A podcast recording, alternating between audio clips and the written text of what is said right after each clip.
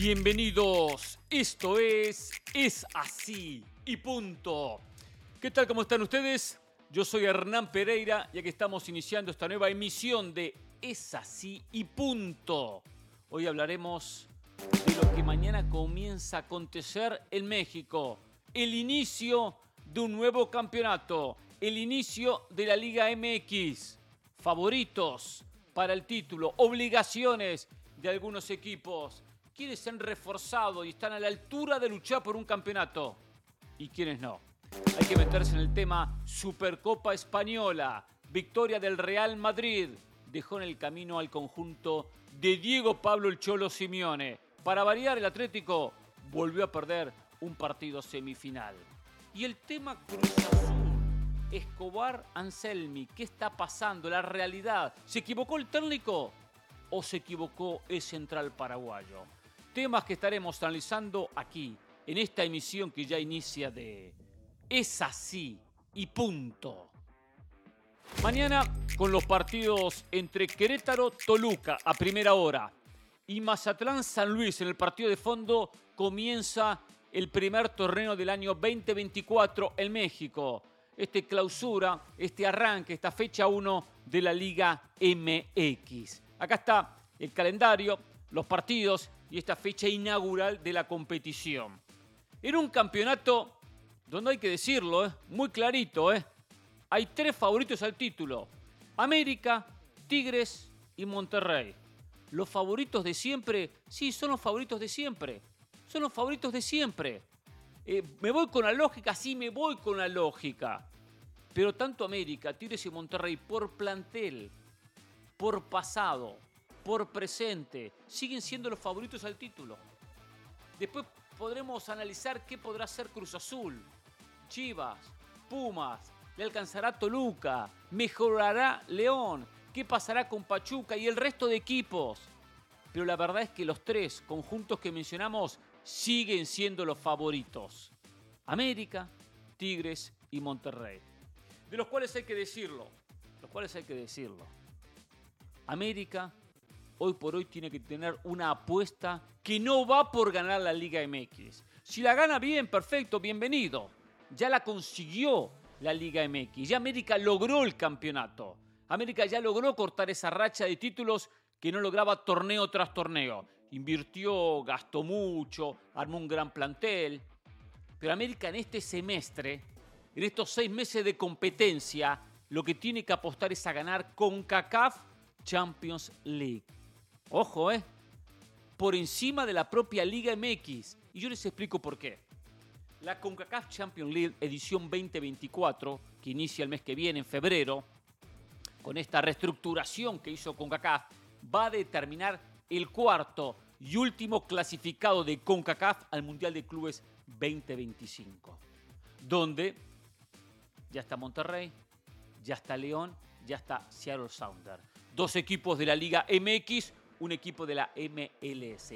Falta un cuarto clasificado y último clasificado sale del conjunto que gane esta edición de CONCACAF Champions League. Y ese Mundial de Clubes del 2025 va a ser un Mundial de Clubes reestructurado, con 32 equipos, con el Real Madrid, con el Manchester City, con los mejores equipos europeos, con los mejores equipos de Comebol, con los ganadores de Copa Libertadores, con Palmeiras, con Flamengo, con Fluminense. Los poderosos equipos europeos van a venir a jugar a Estados Unidos 12 equipos europeos, lo cual es un torneo interesante. Entiendo que América no lo va a poder ganar cuando va a tener que enfrentar, no sé, al Inter, al Manchester City, al Real Madrid, a cualquiera de los grandes protagonistas de los últimos años, al Bayern Múnich. Quizá clasifica al Paris Saint-Germain, vaya a saber, o el Barcelona, pero va a enfrentar a los mejores equipos europeos. Es muy difícil ganarlo, pero qué bueno que es participar del torneo no mirarlo por televisión, estar en cada partido sabiendo que por lo menos desde esa ronda inicial tiene tres encuentros asegurados y apostará a pasar de ronda. Como le va a pasar también a los equipos de Sudamérica, que no van a poder ganar ese Mundial de Clubes, pero por lo menos dirán, trataré de ganarle a algún equipo europeo, trataré de pasar de ronda, y por eso que la América tiene que apostar a llegar al Mundial de Clubes 2025. y para eso ganar con CACAF Champions League. Ya ganó a nivel local.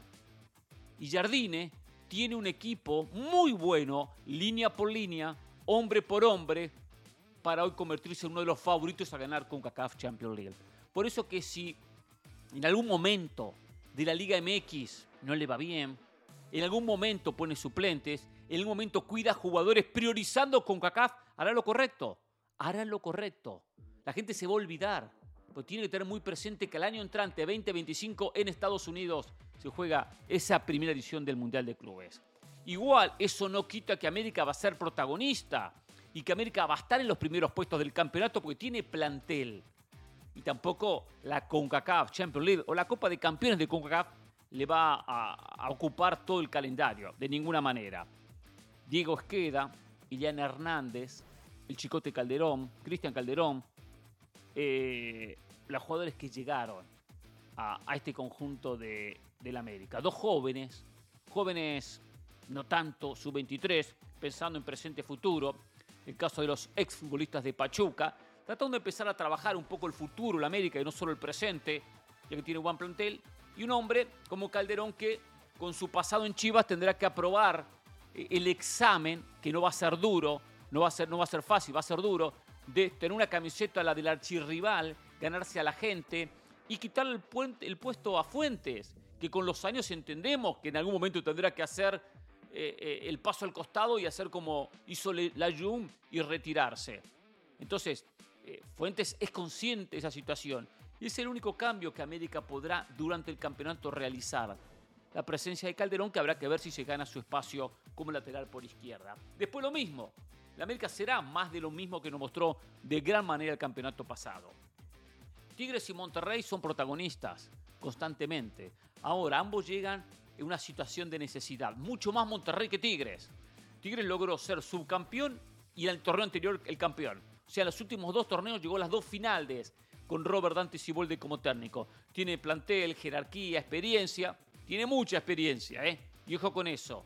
Pero hay uno, considerando eh, la juventud del Aine, que tiene que dar el paso de Córdoba, sumado a la experiencia, por supuesto, de los Carioca, de los Guiñac, eh, de, los Pizarro, de los Guzmán, de todos los que ya conocemos de este equipo ganador por muchos años, Tigre va a ser protagonista y tendrá que ir a buscar el título y por lo menos estar cerca de conseguirlo como lo hizo el torneo pasado.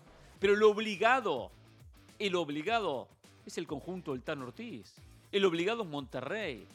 Monterrey decepcionó el torneo pasado y no puede repetir la historia. Tiene que convertirse en un equipo que desde el comienzo esté en los primeros puestos y en la liguilla se potencie. Tiene obligación de título, de todos, de todos. Es el equipo más obligado, por encima del América. El conjunto de Monterrey, sin lugar a dudas. Por plantel y por estos últimos torneos, que uno gana el América, el otro gana Tigres, títulos anteriores de Pachuca, de León y Monterrey que no aparece. Por eso que Monterrey tiene esa obligación de ir a buscar el campeonato y de ser protagonista y que el Tan Ortiz, para que siga como técnico, tendrá que levantar la copa. Si no, le va a costar seguir como timonel del conjunto regiomontano. Ahí hay que parar de contar. Ahí paramos. Porque después viene la incógnita. Bueno, ¿qué pasará con el resto de equipos? ¿Les alcanza para el título? No les va a alcanzar. De repente hay una sorpresa porque la Liga MX se caracteriza por tener sorpresas. Pero qué difícil que va a ser. Miren Chivas. Chivas va a tener a Chicharito, sí. Pero Chicharito no llegó. Chicharito debutará que en la fecha 7, 8, 10. Porque no llegó. Porque tiene que condicionarse bien físicamente. Terminar de recuperarse de la lesión. Porque tiene 35 años. O no es fácil para Chicharito eh, mostrar la gran versión del goleador que el hincha de Chivas espera. Para el segundo semestre, de agosto en adelante a diciembre, quizás ahí veamos a un Chicharito mucho más protagonista de la Liga MX. Pero le va a costar a Chivas el gran nivel de Chicharito que la gente espera. Va a ser un torneo para intentar recuperarlo físicamente y futbolísticamente. Entonces Chivas trae un refuerzo muy bueno, que todavía no se oficializó, pero con una gran paciencia para verlo jugar y rendir como la gente espera. Si no va a ser solución inmediata. Va a ser muy importante la recuperación de JJ Macías. ¿Cómo está el ex hombre de León? Porque Chivas necesita más presencia en el área. Ahora, José Castillo, eh, Cowell, Kate Cowell, estadounidense, Brandon Telles, son jóvenes, son jóvenes que hay que ir trabajándolos, fogueándolos, dándole experiencia, dándole espacio, pero no para ponerlos como candidatos a un título a Chivas porque trajo jóvenes que muchos de ellos no van a ser titulares. Serán parte del recambio que de a poco tendrá que ir haciendo Chivas e ir viendo si estos futbolistas están a la altura. Perdió a Calderón y perdió a Alexis eh, eh, Vega, porque Vega no va a jugar con Chivas, aunque sea parte del plantel. Entonces perdió dos jugadores importantísimos. Entonces, ojo que Chivas en plantel, en plantel, está igual o peor que el torneo pasado. Hoy, hoy, puede que con el correr de las fechas los jóvenes se consoliden, Chicharito debute y comience a dar un salto de calidad. Sin embargo, hoy Chivas no es candidato. Que después se le puede abrir el camino, de repente se le abre, pero no es candidato. Cruz Azul, eh, eh, llega eh, el Toro Hernández, Gabriel, el Toro Fernández, el delantero uruguayo, importantísima la llegada de un hombre que en Pumas hizo muchos goles, necesitaba un centro delantero.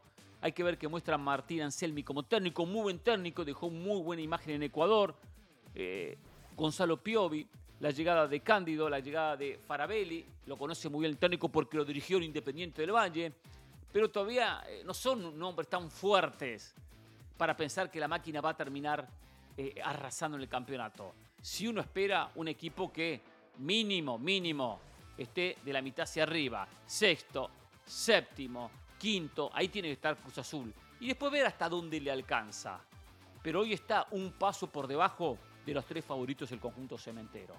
No tiene un plantel confiable para decir sí, con este plantel Cruz Azul es candidato. Tendrá que potenciarse y mejorar. Y Anselmi va a pagar el derecho de piso, que ya está pagando, y después hablaré del tema Luis Escobar, eh, eh, Juan Escobar, eh, el derecho de piso de una liga nueva. Para él es una liga nueva, un campeonato nuevo. Y eso lleva un derecho de piso que le puede costar caro al ex técnico de Independiente del Valle. Pumas se va al goleador, casualmente lo que mencionábamos, el Toro Fernández. Dinero que es una incógnita. Llega eh, Guillermo Martínez, llega Rogelio Funes Mori, 2-9, dos centrodelanteros. Pero Gustavo Lema como técnico, ¿qué ha hecho el ex asistente de Antonio el Turco Mohamed? Es una incógnita. Acá tiene Pumas un director técnico que genera muchas dudas.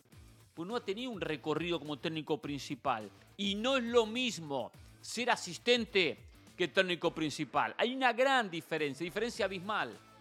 Gustavo Lema pagará el derecho de piso de no haber tenido nunca esa responsabilidad de ser el hombre principal a la hora de tomar decisiones. Entonces, ojo con Pumas, que en plantel no le sobra nada. Cambió fichas en delanteros, potenció la zona del, de 9, sí, la potenció con dos muy buenos delanteros, eh, que tendrán que facturar, marcar goles. Uno se imagina un 4-4-2 con dos hombres de área. Funes Mori es de marcar buena cuota de goles, aunque pierde, eh. Rogelio muchos goles cuando tiene oportunidades eh, para definir. tuvo gran campeonato, sin dudas, eh, el propio Memo Martínez en Puebla, gran campeonato, pero bueno, tendrá que repetirlo, no es fácil. Un equipo con más obligación. Pumas está también para meterse en ese quinto, sexto, octavo puesto, luchar ahí, para acercarse, arrimarse. Pero a la hora decisiva le va a faltar el conjunto de, de Pumas pensando en el título. Y después aparecen equipos como Toluca, como Pachuca, como León, que son de hacer bien las cosas. San Luis que tuvo un gran campeonato, pero no se han reforzado. Atlas, eh, pensando en que van a dar el gran batacazo. Santos, bueno, compiten con lo que tienen, con lo que pueden. Muchas veces son más lo que pierden que lo que ganan a la hora de reforzarse. Pero ahí están, tratando de poder dar el salto de calidad y convertirse, como fueron en su momento, lo fue León, lo fue Pachuca, lo fue Toluca, protagonistas del torneo. Hoy hombre por hombre tienen menos que el resto. Y cuando no hay materia prima, cuando no sobra el talento, es muy difícil competir pensando en título. Por eso América ganó el campeonato pasado de punta a punta. Por eso Tigres ganó el anterior.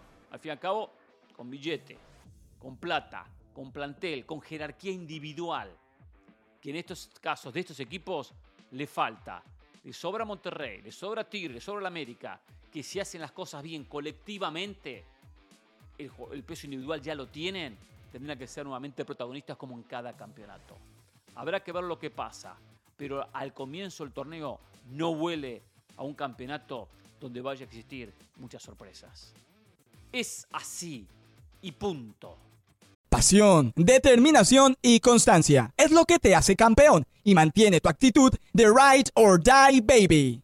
eBay Motors tiene lo que necesitas para darle mantenimiento a tu vehículo y para llegar hasta el rendimiento máximo. Desde sobrealimentadores, sistemas de sonido, tubos de escape, luces LED y más. Si buscas velocidad, potencia o estilo, lo encontrarás todo en eBay Motors. Con más de 122 millones de piezas, siempre encontrarás justo lo que buscas. Y con Guaranteed Fit de eBay, tienes la garantía de que tu pieza quede perfectamente a la primera o se te devuelve tu dinero. Porque con eBay Motors, quemas llantas y no tu dinero. Con las piezas que buscas, a los precios que quieres, tu auto se convertirá en el MVP que te dará el triunfo. eBay Motors. ebaymotors.com. Solo para artículos elegibles se aplican restricciones. Hace unos cuantos años atrás eh, se comenzó a mencionar en el fútbol una frase que mostraba una realidad, donde decía, el fútbol es 11 contra 11, pero siempre gana Alemania. Eh, y era verdad, eh, Alemania tenía esa virtud que aunque los partidos eran 11 contra 11, los dos equipos se preparaban tácticamente, los equipos se preparaban físicamente, los equipos ponían una gran estrategia en la cancha. A la larga, Alemania sacaba diferencias. Se quedaba con la victoria, con el triunfo, con el título. No es que arrasaba Alemania, pero Alemania tenía eso de que no necesitaba tener el talento de Brasil en lo individual. No necesitaba tener jugadores diferentes. Pero sin embargo, con mentalidad, como pocos en el mundo, Alemania siempre sacaba diferencia. Cada futbolista cumplía su rol y sabía cuál era su trabajo y lo cumplía bien. Me toca marcar a este jugador, lo marco y lo hago desaparecer de la cancha. Soy delantero para anotar y voy, voy, voy y en una termino anotando. Y así el equipo rendía y Alemania era esos rivales que siempre terminaba como rival muy incómodo, consiguiendo títulos, campeonatos y ganándole a muchos de los favoritos. Esta frase habría que cambiarla, pero no por Alemania, habría que cambiarla y aplicarla al Real Madrid, Atlético Madrid, al derby. ¿Por qué? Yo pondría algo así como los Real Madrid, Atlético Madrid, eh, a todo o nada, porque los, son partidos, los partidos decisivos, son parejos pero siempre los gana el Real Madrid. Porque hay entre el Real Madrid y Atlético Madrid una paridad. En los partidos como el partido de ayer fue un partido parejo en el trámite de 120 minutos. Pero siempre aparece la jerarquía del Real Madrid. Siempre termina apareciendo un Real Madrid que a la hora decisiva de estos partidos, como le pasó en las dos finales de Champions, usted lo recuerda muy bien, Atlético Madrid llega a la final de Champions, enfrenta al Real Madrid y el Atlético le hizo partido, le hizo un gran partido. Pero la jerarquía del Madrid siempre aparece. Y hoy un Madrid sin tanto peso individual, sin un Cristiano Ronaldo como en su momento, sin un Gareth Bell como en su momento, sin un Benzema como en su momento, igual se las ingenia. Enfrente al Atlético Madrid le hace partido, le hace un gran encuentro el conjunto del Cholo Simeone, pero ahora de la verdad, 5 a 3. El Madrid se mete en la final de la Supercopa y Atlético Madrid queda eliminado. ¿Se dan cuenta? Y, esto no es una historia eh, que, no se repita. Se da torneo tras torneo. Es cierto, en la liga le ganó el Atlético Madrid al Real Madrid. Y le ganó bien, donde planteó mal el partido Ancelotti, que fue la única derrota en la temporada. Pero también es cierto que es un partido por tres puntos. Y yo me refiero a partidos decisivos, finales. Porque el partido de ayer fue un partido final. El que ganaba llega a la final. Hoy conoceremos si será contra Barcelona o contra Osasuna. Mientras que el perdedor ya se despidió de esta Supercopa. Y el Madrid tiene ese extra. En la camiseta, en la historia, en los jugadores. Sin contar con un plantel estelar como supo tenerlo. Con líderes. Que eran planteles superiores al actual. Igual alcanza. Igual alcanza. Simeone se vuelve a quedar corto. Se queda corto. Simeone siempre le falta 5 para el peso. Muy buen técnico, un técnico muy trabajador, le transmite mucho amor propio. Tiene que hacer diferencias. No termina de hacer la diferencia aunque hace años que viene dirigiendo, torneo tras torneo, año tras año. y siempre tropieza con lo mismo. Su momento apareció Suárez para salvarlo y ganar una liga. Pero este Atlético Madrid con Simeone, que se caracterizó históricamente por defender bien, ayer se comió cinco goles. Cinco. Y el otro día contra el Girona, uno de los líderes de la liga, se comió cuatro. O sea que no es casualidad que este Atlético Madrid hoy no está defendiendo bien. Y lo peor del caso, que defiende con cinco. Fíjense cómo terminó el partido. Savic, Hermoso, Jiménez, que eran los tres que jugaron la línea, la línea de cinco, o sea, los, los tres de atrás. Molina, que tomó una de las bandas, Aspilicueta y Bitzel. Hablamos de seis jugadores defensivos. Bitzel ha jugado en la línea de tres. Aspilicueta juega como central o como lateral. Lo propio Jiménez, lo propio eh, eh, eh, Molina como carrilero por derecha. Y a la hora de la verdad, defendió horrible. Defendió mal. Faltaban menos de 10 minutos. Menos de 10 minutos. Y Atlético Madrid ganaba 3 a 2. Ganaba 3 a 2 y se le volvió a ir el partido de las manos.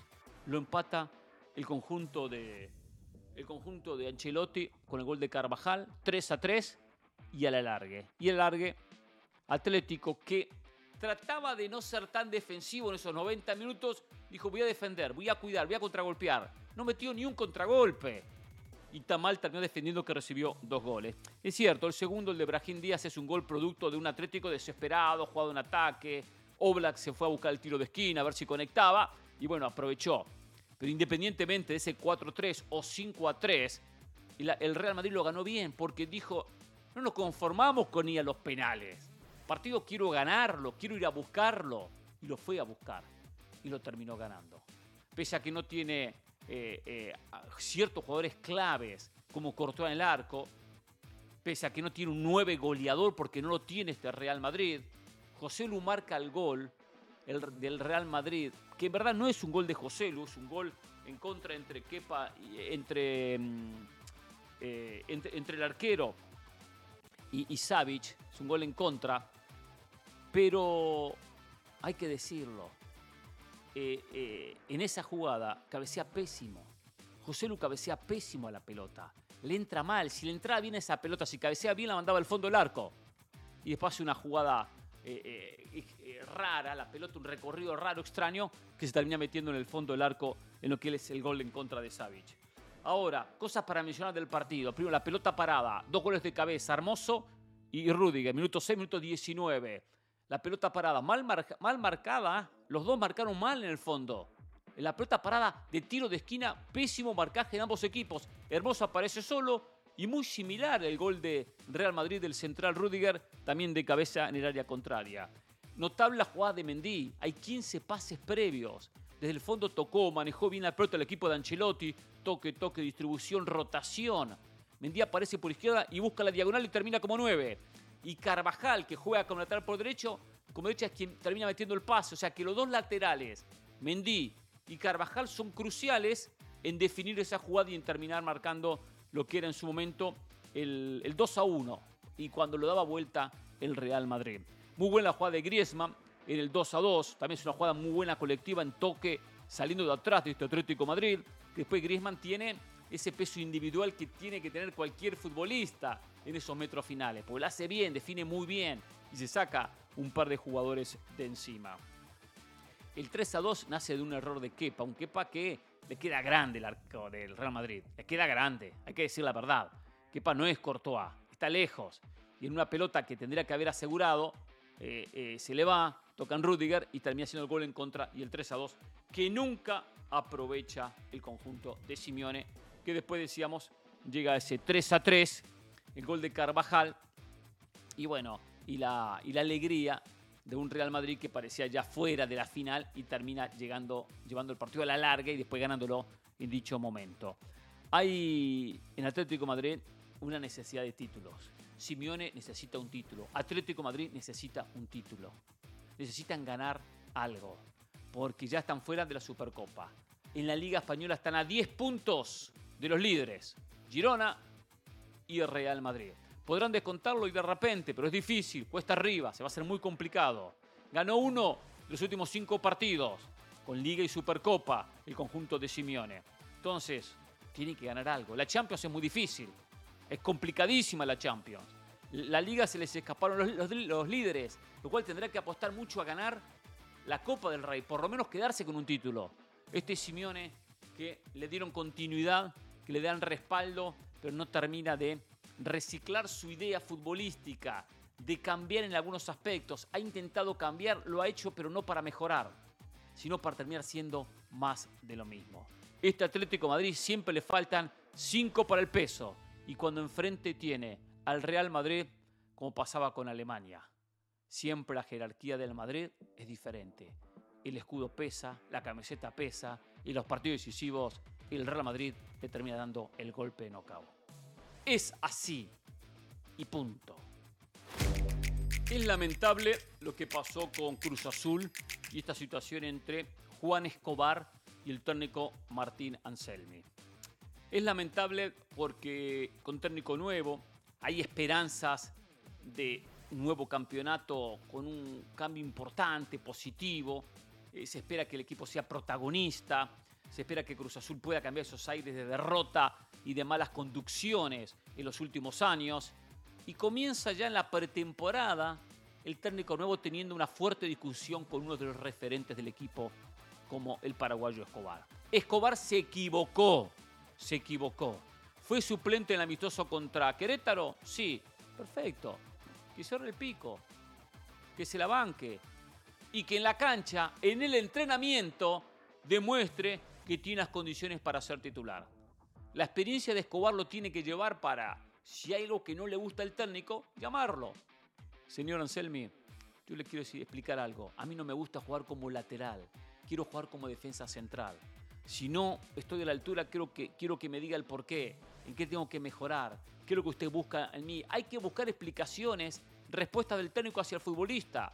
No enojarse, encararlo, hacerse el macho y buscar problemas. Y Juan Escobar salió a buscar problemas. Para, para Anselmi esto es empezar con el pie izquierdo. Anselmi empezó con el pie izquierdo porque si algo tiene que tener es un grupo unido, un grupo que tire todo para el mismo lado, un grupo que sepa que es una camiseta difícil, complicada, muy cuestionada. Pero para Anselmi, ya tener este inconveniente con un referente puede costarle muy caro. ¿Por qué le puede costar muy caro? Porque puede que el tema se solucionó. Escobar ya habló con Anselmi, ya solucionó el tema, habló con Iván Alonso, le bajó, admite su error, Nadie escuchó, ¿eh? yo no escuché ningún error. ¿eh? publicó algo en, las redes sociales Juan Escobar, no dice me disculpo, me equivoqué, para nada. Simplemente todos para el mismo lado, todos nos juntamos, todos luchamos por la misma causa. Puse una bandera de México, perfecto. Pero ¿dónde está la autocrítica del futbolista? No apareció, no apareció. Y es ahí donde termina eh, preocupando. Eh, el técnico tiene que tener el control y tiene que entender el futbolista que viene con su idea al técnico. Y que si algún jugador no juega, tendrá sus razones. El técnico las tiene. Pero un plantel que es para estar más unido, para lograr un objetivo de alguna manera importante en este campeonato, demostrar que el cambio técnico valió la pena, nuevo director deportivo, empezar así es lo incorrecto. No está bien, no está bien. Anselmi toma las riendas de un conjunto que es un fierro caliente, lo es Cruz Azul porque la directiva dejó mucho que desear torneo tras torneo. La actual y la anterior, todas las directivas de Cruz Azul. Y uno esperaba que ahora la historia iba a ser diferente. No lo fue. Por lo tanto, se hace complicado ahora para Anselmi este arranque. Puede que el problema se solucione. Puede que este cortocircuito se haya arreglado, que haya un mea culpa de Escobar, que quizás Anselmi también cometió algún error. Pero ya quedó un problema que de repente desaparece como puede potenciarse. ¿Y por qué puede potenciarse? Porque Escobar, como referente del equipo, tendrá sus amigos, sus jugadores, donde quizás empiecen a armar su grupo, quizás empiecen a sentirse identificados con Escobar en futuras decisiones de Anselmi. ¿Y qué pasa si ya comienza la camarilla, el grupo en contra del técnico, y ya comienza a, juntarse el futbolista tratando de en cierta manera, eh, eh, enfrentar al técnico o ponerse en contra del técnico o, cuestionar lo que pasó en este tema de Escobar. Ya no va a ser solo Escobar, van a ser 3, 4, 5, 6 o 7 que pueden estar, aunque no lo enfrenten, en contra del técnico. Y eso lamentablemente repercute en el campo de juego. Repercute en la cancha. El futbolista es difícil, el futbolista es complicado, el futbolista muchas veces se cree estrellita y a veces le falta ese amor propio y esa, ese esfuerzo extra, que pocos lo tienen, pocos lo tienen. De decir, soy suplente, igual me la banco. Soy suplente, igual me mato. Soy suplente, igual voy a entrenar mejor que, que el resto. Algunos ya empiezan a aflojar. Ah, soy suplente. Este técnico no me pone, empiezan los insultos, la bronca. El otro día casualmente, comparto una pequeña anécdota con ustedes. Sebastián Domínguez, muchos deben recordarlo, defensa central que jugó en el América, jugó en Estudiante de La Plata, News, entre otros. Eh, cuenta que estaba en Corinthians, eh, en el conjunto paulista, en el Timao, y era titular indiscutido de Corinthians. Y llega Daniel Alberto Pasarela como técnico, junto con Alejandro Sabela, que era el asistente del propio Pasarela. Llega un partido importante, Corinthians-Palmeiras, y Pasarela decide que Sebastián Domínguez se vaya al banco de suplentes. No lo pone. Domínguez, una bronca impresionante. Viene Sabela y le dice a Domínguez, seguí entrenando igual, no aflojes. Domínguez con una bronca barra no había jugado contra Palmeiras. Llega un partido eh, siguiente, Sebastián Domínguez al banco de suplentes. Una bronca barra. Viene Sabela, Domínguez, seguí entrenando igual. Pasarela no le decía nada. Lo cual le dice Domínguez que iba a seguir entrando igual. Eh, perdí el puesto, no me da explicaciones con esta bronca que tengo. Estaba perdido con la cabeza, con una eh, impotencia terrible, con una frustración Sebastián Domínguez porque había perdido el puesto. Vuelve a acercarse en un partido contra con, con Sabela y Sabela lo mismo. Domínguez, seguí entrenando igual. Yo te lo digo, escúchame. Y ya Domínguez era otro, ya no entrenaba igual. A los pocos días viene Pasarela y lo llama. Vení, Sebastián. Te digo algo. Te puse a prueba. Te puse a prueba durante estos días, durante estos partidos, para demostrarle al resto que podía ser el capitán del equipo. Pero lamentablemente no lo puede ser. ¿Vas a jugar todos los partidos? Claro que vas a jugar todos los partidos. Pero quería que le mostraras al resto que aunque fuese suplente, ibas a entrenar igual, ibas a entrenar mejor. Y sin embargo, aflojó porque la bronca de no jugar lo llevó a tomar esa decisión interna. Dice Sebastián Domínguez, no la vi, no la vi, no me di cuenta. Aunque tres veces Sabela le había dicho que entrenara con el mismo rigor que lo venía haciendo eh, eh, en el pasado. Claro, ¿qué pasó? Jugador le dio bronca, la impotencia y el técnico quería tomarlo como ejemplo y a su vez también ver la fortaleza anímica del jugador. Por eso muchas veces los técnicos toman decisiones para probar al jugador. Que uno dice que Anselmi lo hizo con Escobar, para mostrar el carácter de Escobar, la fuerza anímica de Escobar. De repente lo intentó y Escobar reaccionó de esa manera. Por eso que hay que aprender que el jugador, en muchos casos, se cree figurita y termina aflojando y enojándose y molestándose y contagiando el grupo y situaciones como la que vivió Escobar o en el caso de lo que le pasó a Sebastián Domínguez en Corintias. Acá, así como Domínguez no la vio venir, tampoco Escobar. Y esto puede llegar a repercutir en el equipo. Lo cierto es que Cruz Azul no vive en paz. No vive en paz Cruz Azul. Torneo tras torneo siempre hay crisis, siempre hay problemas, siempre los refuerzos llegan tarde, siempre hay problemas con la directiva, siempre hay problemas con los directores deportivos, siempre inconvenientes. Y lo que decimos siempre, los tres, las tres patas de la mesa. Para que se triunfe en el fútbol, las tres patas tienen que estar bien la pata de los jugadores, la pata que es directores técnicos, la pata que es directivos. En Cruz Azul siempre hay una pata y a veces dos que terminan cojeando. Siempre hay patas que no funcionan de la manera correcta y por eso después resultados en la cancha. Cuando las tres patas estén sólidas, estén correctas y tiren para el mismo lado, Cruz Azul volverá a ser lo que fue, un equipo protagonista y volverá a festejar campeonatos. Es así y punto. Hasta la próxima.